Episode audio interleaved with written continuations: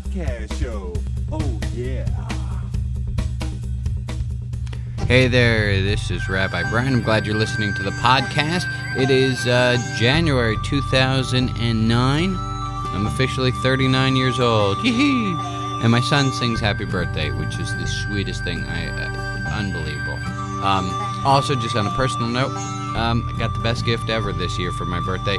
My sister delivered a baby girl, so I have a new niece, which, uh, right? What could be a better gift than that? Um, there's a phrase I heard, it just made me laugh so hard, and I thought, oh, I want to share it with you. Um, the phrase is apparently it's a, a Chinese aphorism, and I couldn't find how to say it in Chinese uh, or what the exact words are for the phrase.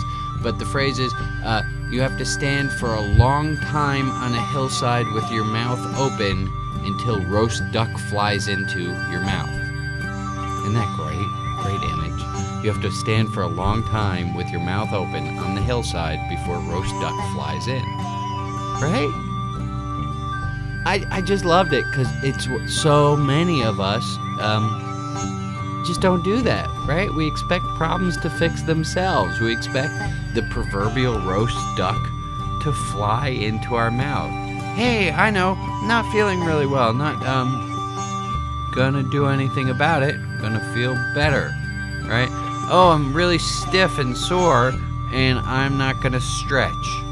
Um uh, my cholesterol is all crazy. I'm going to wait for roast duck to fly into my mouth. We do this all the time. I'm not making enough money. I'm spending too much. I'm going to wait for roast duck to fly into my mouth. Um, y'all probably know I have a bit of a problem with that uh, that that notion of uh, that you can think your way through uh, that pros- the, secret and all that imagineering kind of stuff. It's a great idea, folks, but you still gotta go out, catch the duck, roast it, or make the money to go buy yourself some roast duck. I'm pushing the metaphor a little bit here, but that's really what I just wanted to share. I wanted to share that image. You have to stand on a hillside for a very long time with your mouth open before roast duck is going to fly in. Uh, It's that's it. I got nothing else today.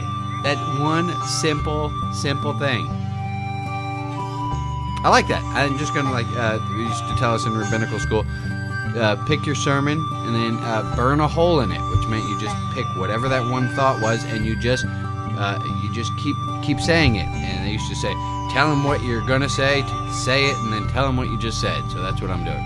You have to stand on a hillside with your mouth open for a really long time before roast duck will fly in on its own.